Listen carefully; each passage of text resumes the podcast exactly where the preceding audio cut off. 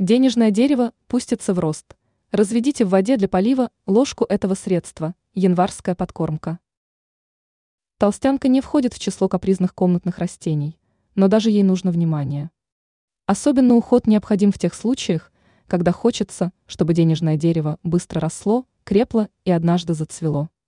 В январе толстянку стоит подкормить простым средством, которое готовится за считанные минуты. Эксперт сетевого издания «Тут новости», агроном Анастасия Коврижных, рассказала об этом подробнее. Лучше применять обычные дрожжи, продающиеся в брикетах.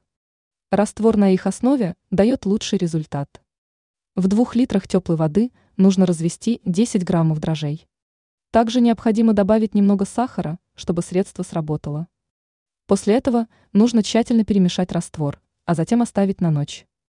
За это время он настоится, и можно поливать денежное дерево. Применять раствор можно раз в 14 дней. Если осталась лишняя жидкость, то можно полить другие комнатные растения. Ранее мы рассказывали, как вырастить петунии из семян.